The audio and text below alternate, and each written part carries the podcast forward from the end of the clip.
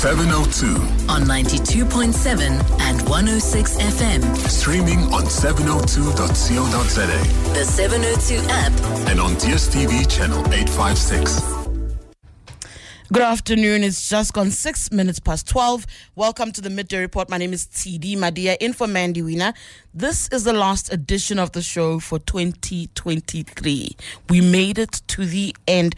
Can I just say to you, I don't do resolutions. I'm excited about going into New Year. I don't do resolutions per se, but I'm keen to hear yours. Most importantly, your wishes for the country. We're going into such a big year, biggie. 30 years of democracy. We have elections next year. What are your hopes? What are your thoughts? I want those, but I also want you to comment on the stories we are chasing this hour. We're going to go to the Alexandra Magistrates Court, where the accused in the Kirsten Kluyts rape and murder murder murder case is set to hear whether or not he'll be granted bail. We'll go to the Western Cape, where again an accused linked to the murder of a Gugulethu CPF deputy chair is in court. We look at the festive season safety campaigns. I'm hoping we'll get an understanding from Home Affairs about what happens with all these undocumented citizens who have been arrested over this period. We'll also look at the state of readiness ahead of what I'm calling e weekend Nkulu, where revelers, of course, will be marking the crossover into a new year.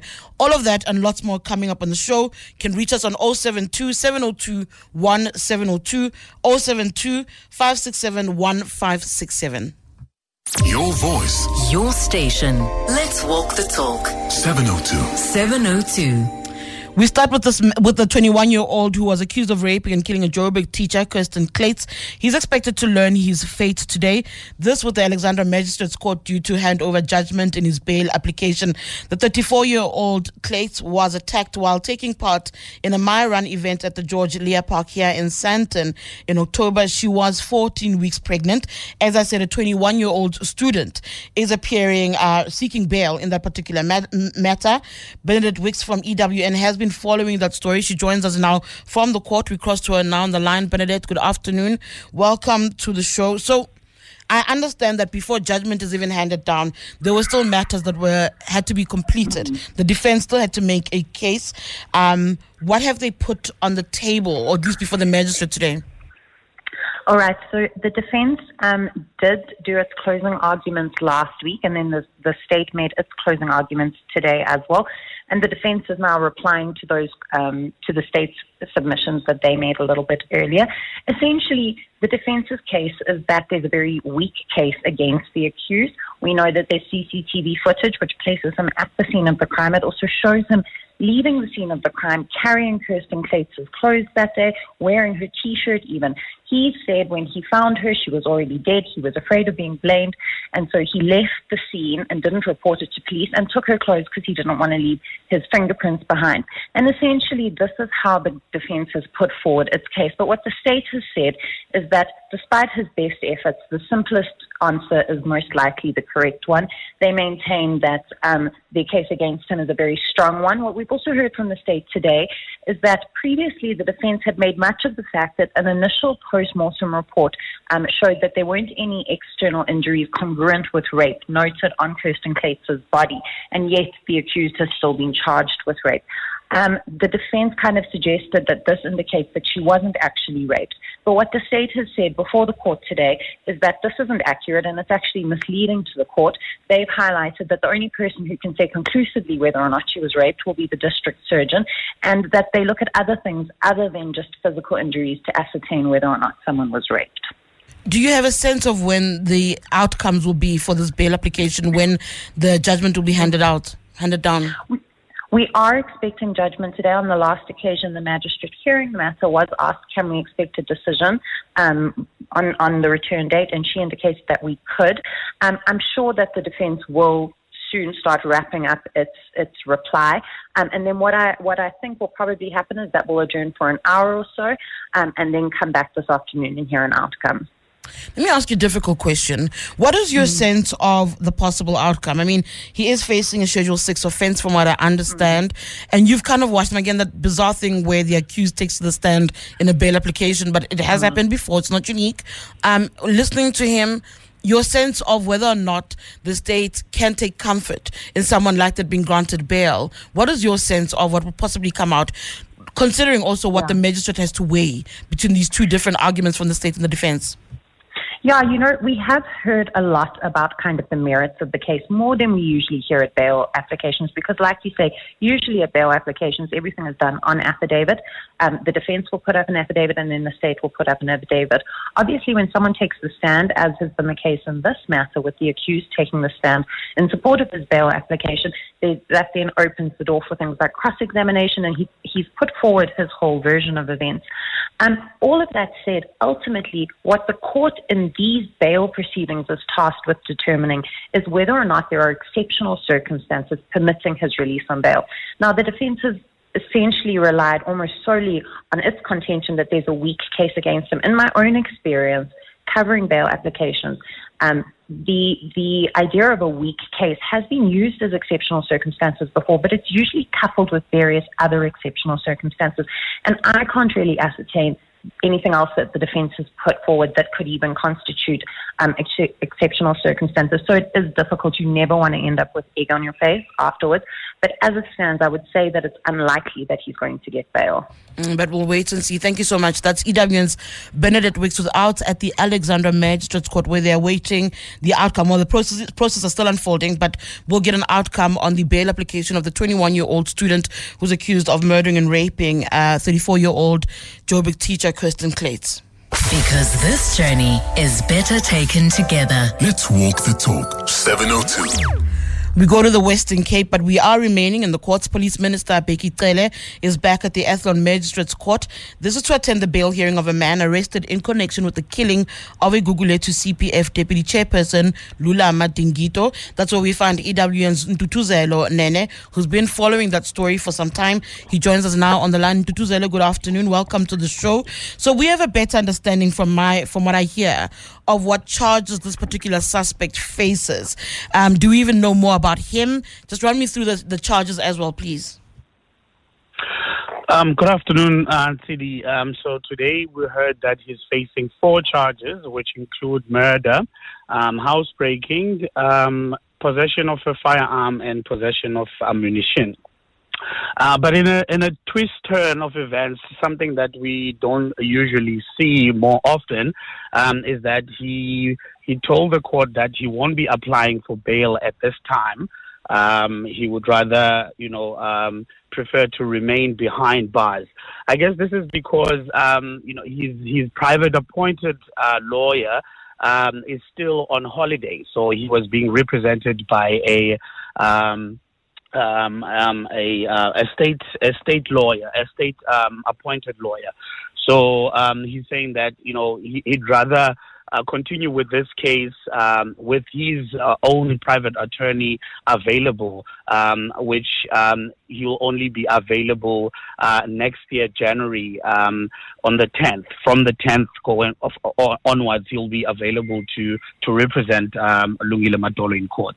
So I imagine then the matter is already postponed. When is it back in court? Uh, the matter has been postponed to February 22nd uh, for his, obviously, his lawyer to be present and, and for, for, for further investigation because the state saying that um, there's still some outstanding documents which include um, postmortem and ballistic reports um, as well as crime scene photos that they still uh, you know need to get from the police or the investigating officer in this case um, so that they can you know uh, be able to proceed with this with this matter. All right. And Ntutuzelo Bheki Cele's presence there. I mean, he was there when the suspect appeared for the first time. I did not necessarily expect to hear that he'll be back at the court now, but I understand he is there with some of the members of the top brass of the police. The significance of this matter and why he returns to the court. Has he had a chance to speak to journalists? Do we understand why is it that the minister, with everything that's going on, felt the need to come back and watch what unfolds in the courts himself?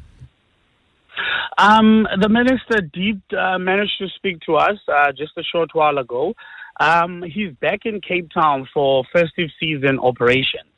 So it so happened that this matter is back in, in court while he's busy with, with those operations. He has a whole list of other places that he needs to go to. But he's saying that um, they take this matter very seriously and they want to make sure that everything is done um, you know, according to the book. Um, not not saying that other cases are not as important, but you know, when they have an opportunity to be in Cape Town and this matter is being heard, they want to to you know to be able to go and and and and, and show that they they take this matter very seriously and would love to see this person um, you know spend you know uh, many years in jail uh, because he's he, Bheki Cele described him as a, a, career criminal, someone who you know is not um, a stranger to the law, who has a string of other charges against him. He he even before um, the alleged incident with uh, Lulama uh, Dinginto, he, he he had a warrant of arrest um, for a murder uh, uh, investigation. So you know he he's someone who, who's been arrested before uh, for attempted murder, housebreaking. So you know he's someone who's who's not a stranger to the justice system. So that's why Bheki Cele is saying that this is very important that this man is is locked up for a very long time. All right, thank you so much. That's EW's Ntutuzelo Nene, who was speaking about the appearance of a man charged with the killing of uh, a to CPF Deputy Chairperson Lulama Dingito. We are going to go back to the police at some point. I mean, speaking about the safety festive campaign that's taking place in the Western Cape, we've been having a lot of those happening. We've been having a lot of those happening in Gauteng. So we'll also look at some of the outcomes, the key outcomes from those. What are they seeing? What kind of arrests are taking place? We're hoping to also speak to Home Affairs because from some of the figures that I've been seeing, a lot of undocumented migrants have also been taken into police custody. I'm curious as to where do they go? Do they immediately go to the Lindela Repatriation Center? Who pays for them to go back home? Does it go to the court? What is the process? I'm hoping Home Affairs will come on board and maybe give us a bit of clarity. But yes, we're going to look at what's been happening with the safety campaigns and, of course, preparations ahead of this big weekend where we cross over into a new year. Your voice. Your station. Let's walk the talk. 702. 702. So, as you might know, business rescue practitioner Mahia Tayob has taken over the reins at the bus line. That's the BRT, the bus rapid, the Rea Vaya BRT system, after operator Trans was placed in business rescue last week. We tried reaching out to him a little bit because suddenly there are concerns about whether or not the services will experience disruptions. This past week, I spoke to current MMC Kenny Kunene who said, no, no, no, no. Operations will continue as per usual. I spoke to former MMC Rehana Moosajee, who really was instrumental in bringing it to life. I mean, she said it was a sad day. She raised concerns over how the project has unfolded over the years, saying that it wasn't necessarily in line with the vi- vision that they had seen for the city. Welcoming Business Rescue, saying that this might be the best way forward for Rea Vaya. But funny enough, you then had the National Taxi Association coming into the story, kind of echoing the echoing the sentiments of one Kenny Kunene, saying that you know the issue is how things were rushed from the beginning. They all take issue with the the way this particular project came together, but they are also worried about what must happen with Piotrans. But now we spoke today earlier to the business rescue practitioner, who was unable to come on to the show at this particular hour, but he did answer questions about whether or not there will be disruptions and he went back to looking at his priorities as he takes over the reins. Take a listen. With regard to your second question, what is the main priorities as you are taking on the task of the business rescue? My priorities are briefly augmented as ensure uninterrupted services to our commuters, ensure that more buses are on the road. We have already increased that number to 35 with another 11 to be imminently commissioned to secure a steady supply of fuel, spares, tires, et al., to strengthen operations and service delivery, to secure the buy in of all stakeholders regardless of rank, to stop the financial bleed, to ensure that employees receive their bonuses and to be paid on time, to ensure, ensure that the shareholders receive their dividends or, or royalty payments regardless of the terminology to take full control of the board and operations, and to demand accountability and responsibility. All of this can, o- can only take place with proper communication. It is for that reason that these immediate deliverables that I seek to enforce will be occasioned, and because it contains so much substantial public interest, I undertake to keep the public informed through media platforms. That is um, that is the rescue business practitioner who's currently taken over the reins as far as Rea Vaya is concerned, particularly with bus operator Trans. You might remember some of the reports, the fact that the board has been dissolved.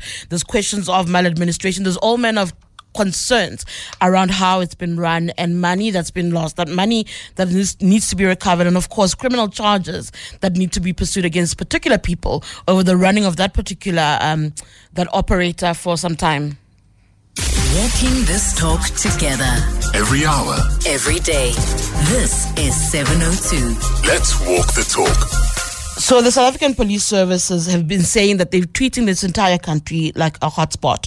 Well over 75,000 people have been taken into custody. What I was fascinated by is hearing that at least 11,000 of those arrested were undocumented migrants. Then in Gauteng, I heard over the past two days, close to 100 were taken into, uh, into custody. But there's other interesting stats that I kind of came across. The police saying that um, they've been hard at work throughout this festive season. You're hearing that more than 4,000 people have been arrested for drunk driving, over 6,000 for assault. Then there's more than 5,000 for common assault. So we speak now to Brigadier, Athlenda Mathe about the festive season campaign, but most importantly, preparations ahead of this weekend. As I keep saying it, e-weekend in Kulu, the crossover weekend. Athlenda, good afternoon. Thank you for joining us on the line. Um, a very good afternoon to you, and thank you for the opportunity. First, let's speak about your sense of how the safety operations have been coming along this season. Well, absolutely. Um, it's been an all hands on deck approach as we work hard as SAPS to ensure the safety and security of holiday makers and all people living in South Africa. Our National Safer Festive Season operations started as far back as the 13th of October, and since then um, we've had uh, we've made significant strides in ensuring that those that do commit crimes are arrested and are brought before court to, to answer to some of those crimes uh, that have been committed. As you have indicated, rightfully so, we have arrested more than 75,000 uh, suspects for various crimes. The majority of them, 17,000, were arrested uh, for trading illegally in liquor. Some were arrested um, for murder, attempted murder, attempted murder, and various other crimes. Athlenda, you speak now about trading illegally in liquor. I imagine that's a worrying trend. What other what other trends are you seeing that are concerning um, as people are celebrating the festive season? Mm. So another worrying trend is um, we are focusing a lot on road safety. The Minister of Transport, I think a week ago, announced that more than 700 people have lost their lives. So what we are doing with the Minister of Police, together with the Deputy Minister and the management of the SAPS, we are also focusing our safety operations at your taxi ranks, um, your malls, your roadblocks, and so on, so that together with traffic officials uh, and other law enforcement agencies, we focus on ensuring that the vehicles that are on our roads they are roadworthy. The people that are driving uh, have licenses. The vehicles that are on our roads also have licenses uh, and so on. But most importantly, we are tracing wanted suspects at these roadblocks and so on. We are checking for uh, uh, drunk drivers. We have arrested 4,488 uh, thus far because we know the majority of accidents are caused by drunk drivers as well as fatigue and, and negligence uh, uh, uh amongst uh, drivers and so on. So that is what we're focusing on. We are focusing on illegal and unwanted firearms. I think so far we have uh, confiscated 956 illegal and unwanted firearms, as well as 15,000 rounds of, of ammunition. Athlenda, you're going into a big weekend. Let's speak about a state of readiness. Do the police feel they've got sufficient capacity to deal with revelers into the, the, the celebrations of crossing over into a new year? Well, absolutely. As the SAPS, we don't work in silos.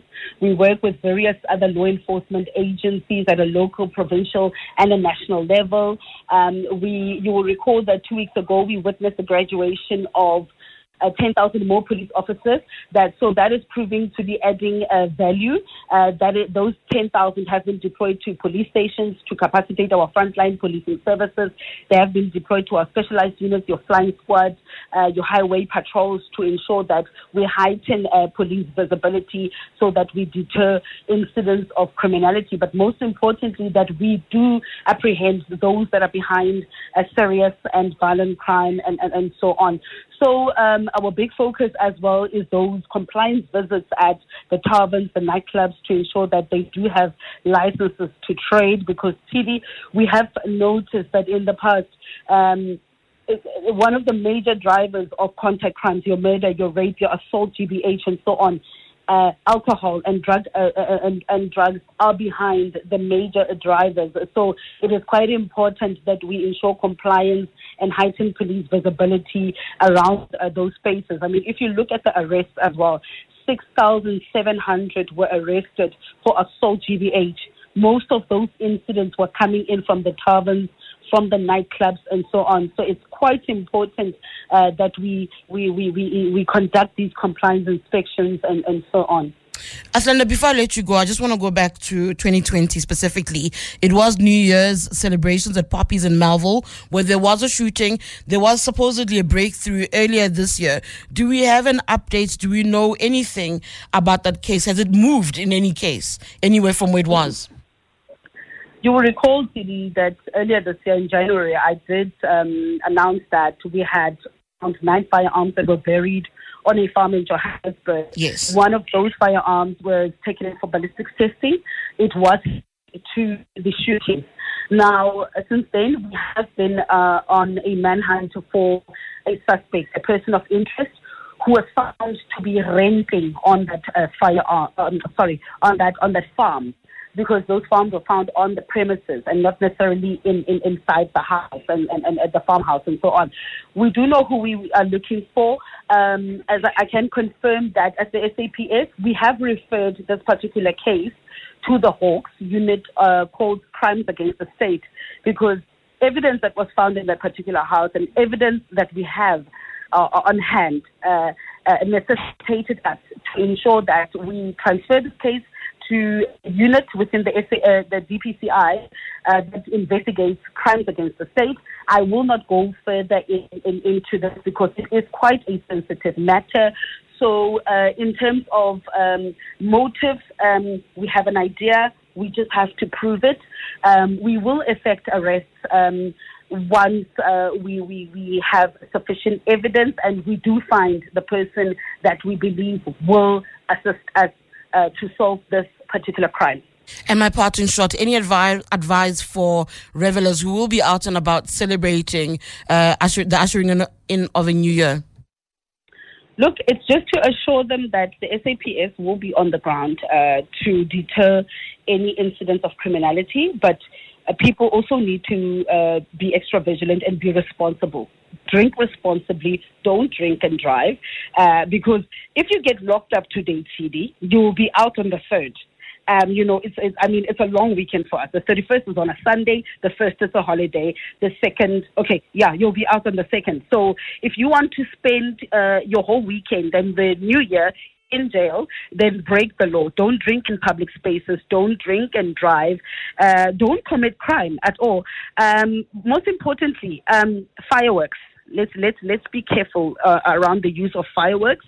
Um, let's let's let's let's take care where kids are in the vicinity, especially with the use of fireworks. Let's not allow kids to be uh, playing with such because we have seen in the past incidents where children would get harmed, even adults, drunk adults. So let's just be responsible in how we celebrate. We are there as the police, not uh, to spoil your fun, but just to ensure the safety and security of, of everyone in the country. All right, thank you so much, Athlenda. That's Brigadier Athlenda Mathe speaking about the crime, the festive season crime, anti-crime campaign, but also a catch up on what happened at Poppies in Melville in 2020, saying that they are onto something. They know who they're looking for, what they're looking for. We remain clueless. I do think the message, though, that you must be careful when you're out and about is really important. Walking this talk together. Every hour. Every day. This is 702. Let's walk the talk. Hello, PJ here from Joburg or Darrenwood. Um, the police are supposed to do the opposite. They're supposed to police crime hotspots because people actually look into these things and they say if you want to reduce crime, you have to take care of the hotspots. So if you're going to treat the entire South Africa as one big hotspot, well then unfortunately things like gender-based violence and murder and etc. is just going to carry on. Thank you so much for that voice note, voice note, PJ. I suppose the argument is that they lack the necessary capacity to treat the entire country as a hotspot, don't they? Thank you. Keep the voice notes coming. 072 1702. Oh, oh I'm getting it wrong. Let me get it right. 072 702 1702 072 567 1567. Because this journey is better taken together. Let's walk the talk. 702. Focusing our attention now on KwaZulu Natal, specifically around Ladysmith, where the death toll stands at 13. I think that's what I heard in the Eyewitness News Bulletin earlier. This as the search for missing flood victims continues. Parts of KZN are still battling with the after effects from the heavy downpour that took place on Christmas Eve. We speak now to EWN's Orrin Singh, who's been following that story. Orrin, thank you so much for joining us on the line. Welcome to the show. You've been following the story for a while, for a while, watching it, communicating with some of the teams on the ground. I imagine that they still have an enormous task on their hands, don't they? Um, yes, good afternoon, TD. Um, just some news in at the moment. Just before I, I, I, got on the line with you, we got an update that another body is being recovered. So the death toll standing at 14 um, in Ladysmith as it stands. We're not 100% sure how many people are still missing. Uh, search and rescue teams are still trying to collate the numbers. Um, there are more people reporting um, more people that are missing um, often. So they're trying to establish how many possible missing victims are still they still have to look for. But things on the ground um, are looking a bit stable as it stands. Rescue and search and rescue teams have a big task on their hands, TD. Um, initially, search and rescue told us that they were looking at an area of about seven kilometers. Um, but that's extended after yesterday when they found uh, the body of an adult female 15 kilometers downriver. So the, the, the, the area of search is extended quite a bit. But I think the one thing that um, that must be said, CD, is that search and rescue teams are, are racing against the clock. When we spoke to uh, the South African Weather Service forecaster yesterday, Ishmael Moyo, he told us that there's a 30% chance of rain. Currently on the ground, from what I'm being told, things are holding up. It's a bit partly cloudy, uh, some sun coming out now and then, which is, is assisting search and rescue teams drying up some of the wet areas and so forth, making um, traversing that terrain a little bit easy because it is treacherous with all the mud and rubble and debris that's being washed down river. But going into Saturday and Sunday, there's a 60% chance of thunder showers and thunderstorms for Ladysmith and KwaZulu-Natal as a whole. So so I think that's uh, that's a bit concerning. I'm hoping that the additional resources that have been deployed into the area. Um, we had a, a, a, chopper from the SAPS Air Wing that was uh, deployed to to Ladysmith this morning. Mm. Um, search and rescue teams from Durban and Pietermaritzburg as well joined the the search uh, efforts this morning. So we're hoping that they'll be able to recover uh, the missing victims and um, get moving throughout the course of today. When I spoke to you yesterday, at least when I spoke to the disaster management yesterday, it sounded like they wanted to reach out for help beyond the province. You're speaking about resources coming from different parts of the province. Do we know for sure if they will be getting assistance from outside of KwaZulu Natal? TD, I think it, it all depends on time, eh? Um, honestly, I think with the teams that they've got there at the moment, they've got various teams from Empangeni, Newcastle, Vryheid, Dundee, um, Durban, Pietermaritzburg, as well as private security, IPSS, uh, NGOs. Uh, the Al-Imdaad Foundation has got their own search and rescue members assisting SAPS. So I think they've got a handle on the situation at the moment. The only time I would foresee them needing or requiring national assistance where bringing in teams from other provinces, search and rescue members, would be if we get an enormous amount of rain in that area and the Klip River starts flooding again Saturday and Sunday. That would make, um, you know, uh, search efforts just that much more difficult. They would probably obviously require more additional resources in terms of manpower on the ground to assist. But as things stand, it's looking good. Um, it looks like the, the members from KwaZulu Natal that have been deployed to the area are handling the situation and they're being able to manage it um, as things stand. But going into the win, uh, going into the weekend, we're not sure what's going to happen. CD. All right, thank you so much. That's EWN's Orrin Singh, who's keeping an eye on that story there, where flood vict- where rescue teams are still searching for some of the victims from the flood, saying that the death toll has tragically risen to 14. Your voice, Your station. Let's walk the talk. 702. 702.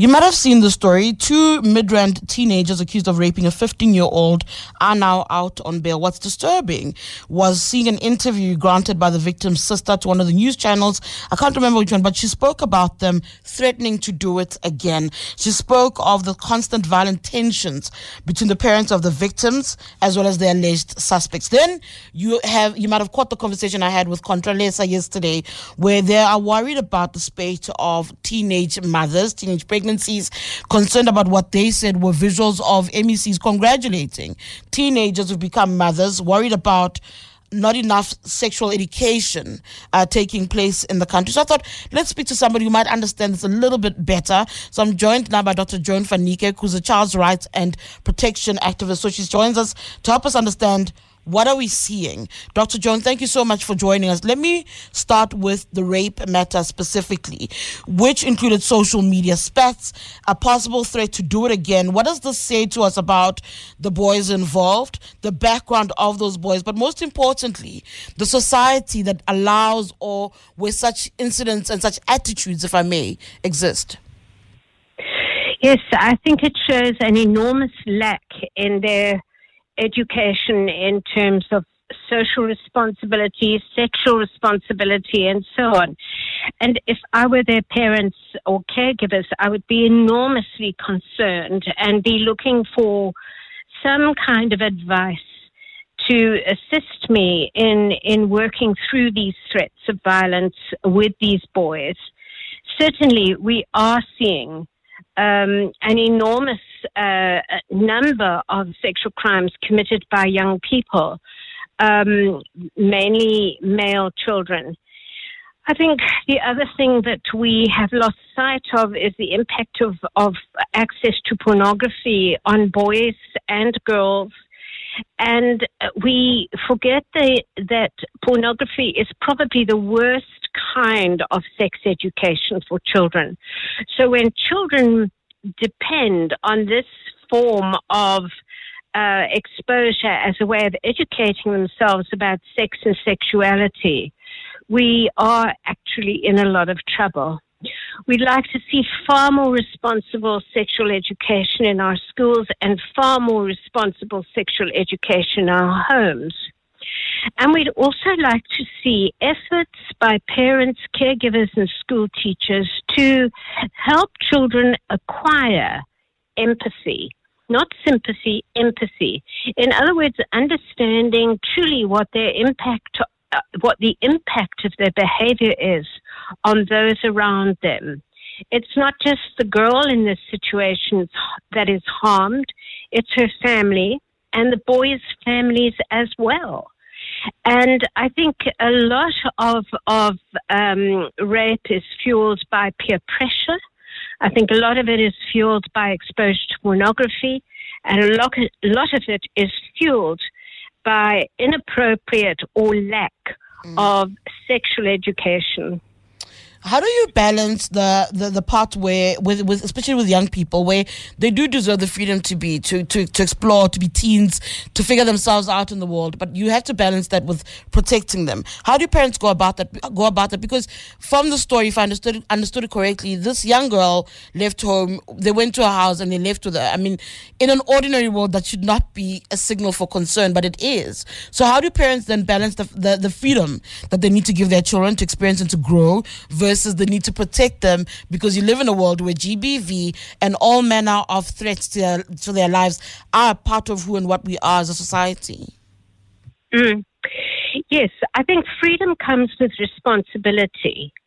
Um, we talk a lot about rights in this country, and yes, all children, all adults should have the right to freedom from violence.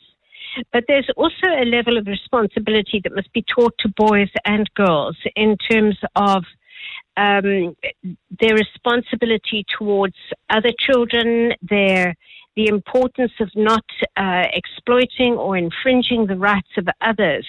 We've become very much a rights based culture. And yes, it's true. Children do need freedom to learn about and explore their world. But one has to also educate children about their vulnerability, and nothing replaces parental supervision. Mm. So the younger the child, the more important supervision is as children get older, they can, in actual fact, anticipate some of their own behaviors and the impact of them in on themselves in the long term. And just very, very quickly, Joan, um, Contralesa was upset seeing MECs congratulating young mothers, teenagers who become mothers who were part of the, the those who delivered babies on Christmas Day, saying that we are sending out the wrong message. What should their approach be? Because I said to them, I don't believe that you then and demean someone like that because there's multiple reasons why a 15 year old ended up pregnant. In fact, it's rape. There's multiple um, concerns around grooming. There's so many other reasons around why a teenager might end up being a mother. What should be the approach? Well, certainly, I don't think it should be a congratulatory approach, but it should not be a stigmatizing approach either. And I think what should be happening is counseling of these young mothers in terms of how to prevent further pregnancies, the importance of uh, uh, child care and, and making sure that there is a level of responsibility that they take for these children. But it also starts in the home and it starts in the school. Children sometimes don't anticipate the level of responsibility involved in child care. This is something that has to be talked about to both boys and girls. And boys should know that they have an equal responsibility if they father a child. And society should put that responsibility on them and not just kind of encourage them to have no responsibility whatsoever towards that child. Talk to your children.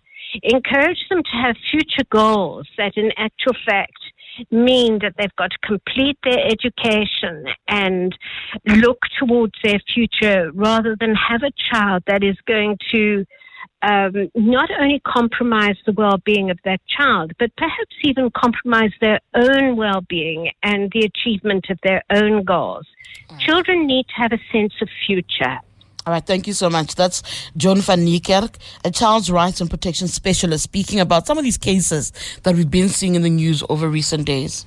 Because this journey is better taken together. Let's walk the talk. 702.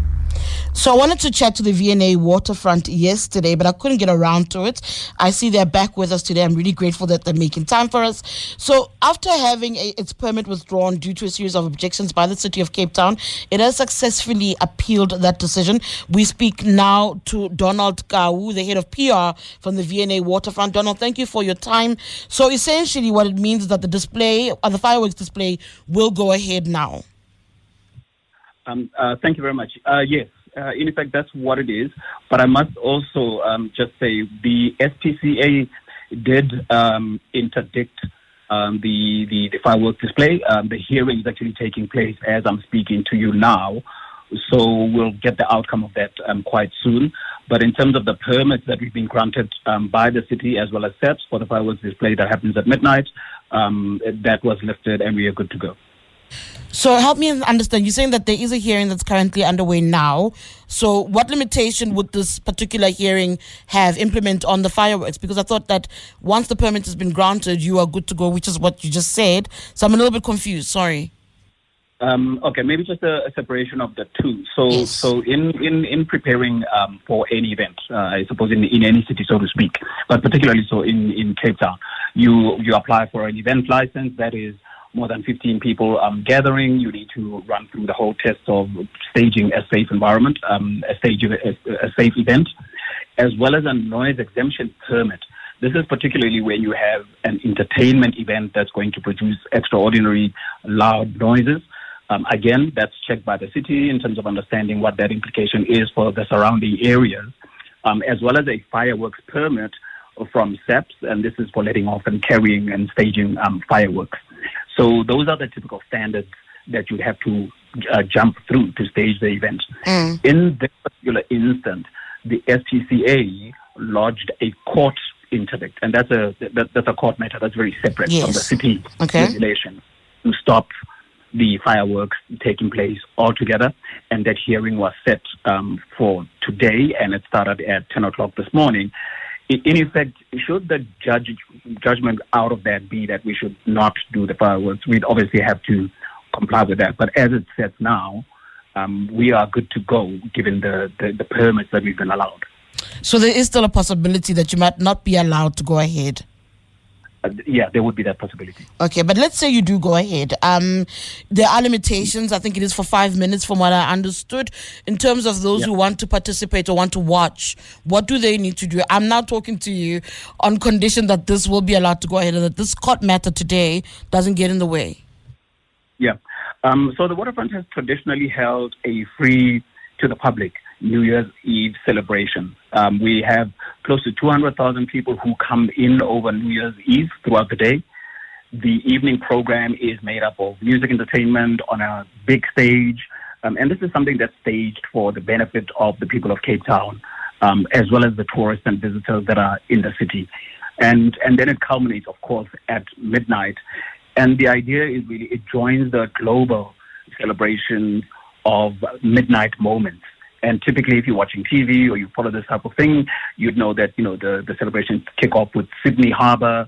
They have a massive fireworks display. They move on to other gateway cities around the world that do a midnight countdown. And that's the spirit in which this has always taken place. It's part of the full entertainment program for the night, and then it culminates with this um, fireworks display.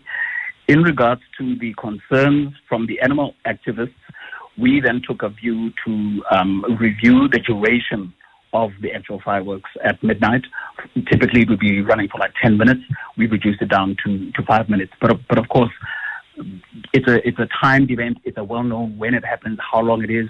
And that means if you have a pet, um, you can kind of take measures to then protect your, your, your animal from, from the sounds that are generated. All right, thank you so much. That's Donald Kau, head of PR at the V&A Waterfront, saying that for now they have permission to have the fireworks display for five minutes, but there's a court matter that's currently sitting now, and that might change that condition. Your voice, Your station. Let's walk the talk. 702. 702. We turn now to Joburg Emergency Services. I'm joined now by their spokesperson, Tate Robert Mulaudzi. Tate Robert, welcome to the show. Good afternoon. Afternoon, Alcide, and afternoon to the listeners. I think the days of mattresses being thrown out of Hillbrow flats are past us as a people, but we are going into a big weekend. There'll be a lot of celebration as people are ushering in the new year. Let's speak about a state of readiness from the EMS EMS's perspective. Yeah, from our side, we're ready. We've got all our 30 fire stations throughout the city of, uh, fully operational. We've got all the specialized uh, rescue teams, the urban search and rescue team, and also the aquatic rescue unit, which is a specialized team which responds to water-related emergencies. However, with regard to the ushering of the new year, we are ready to continue to com- uh, conduct our bylaw compliance operation because you know our city that now people will be visiting wholesalers, dealers to try and grab some fireworks which they want to ignite uh, midnight as we usher in the new year. So we will be checking on those wholesalers and distributors just to make sure that they comply with our fire revi- um, uh, service regulation. And also we also encouraging our residents if there is not really uh, an emergency for them to have fireworks, we we actually discouraging them to have fireworks because we have seen in the past uh, uh, coming across a lot of incidents where especially young kids are getting injured. Some they're even losing their lives while they're trying to use these fireworks. Even adults who are using them fireworks in uh, you know under the influence of alcohol. So we are saying that if there's not really an emergency for them to have it, they can actually maybe go visit areas where there will be events which they can actually watch instead of them igniting them because we cannot continue counting the numbers of people who are losing their lives every year because of the five minutes or two minutes of us getting into the new year. So we are saying if you use it, igniting a firework, don't give it to young kids. If you are igniting a firework, don't ignite it when you are under the influence of alcohol. Try and move away from petrol stations, explosive factories, hospitals, and also uh, old age homes. Most importantly, the fireworks are allowed according to our city fire service bylaws.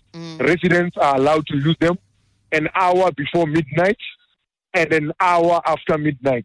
After that, we are not expecting our residents to continue to, you know, ignite these fireworks. Of course, in our mostly our townships, we've got the problems of, you know, animals where you know fireworks are being ignited maybe over an animal, and you find the animals just roaming around the streets. So we're saying, please take your animals into a place of safety uh, around this time when we'll be ushering in the new year. Maybe you can go and get your animal after that time because we see animals roaming around. But what is important also is the people who are, you know, moving from one area to the other as we get to the new year. Some of them they drive vehicles under the influence of alcohol. So that time, an hour and after an hour after, you know, we usher into the new year, we tend to respond to emergencies which can be prevented. Hence, we thank you, LCD, for giving us this opportunity to talk to our residents before we even start celebrating so that let's look after ourselves so that we can get into the new year safely. Otherwise, you know, 702 won't even have listeners because some of them they'll be injured. You know, some of them will, might actually lose their lives while they're trying to get into the new year. So we are pleading, we're on our knees, pleading with our residents to say, if you're using fireworks, let's use them safely. And those who are driving, please don't drink and drive. And make sure that you enjoy, uh, you know, festive season safely and get you into the new year safely. From our side, we'll make sure that uh, you get into the new year safely. We've got the boots on the ground.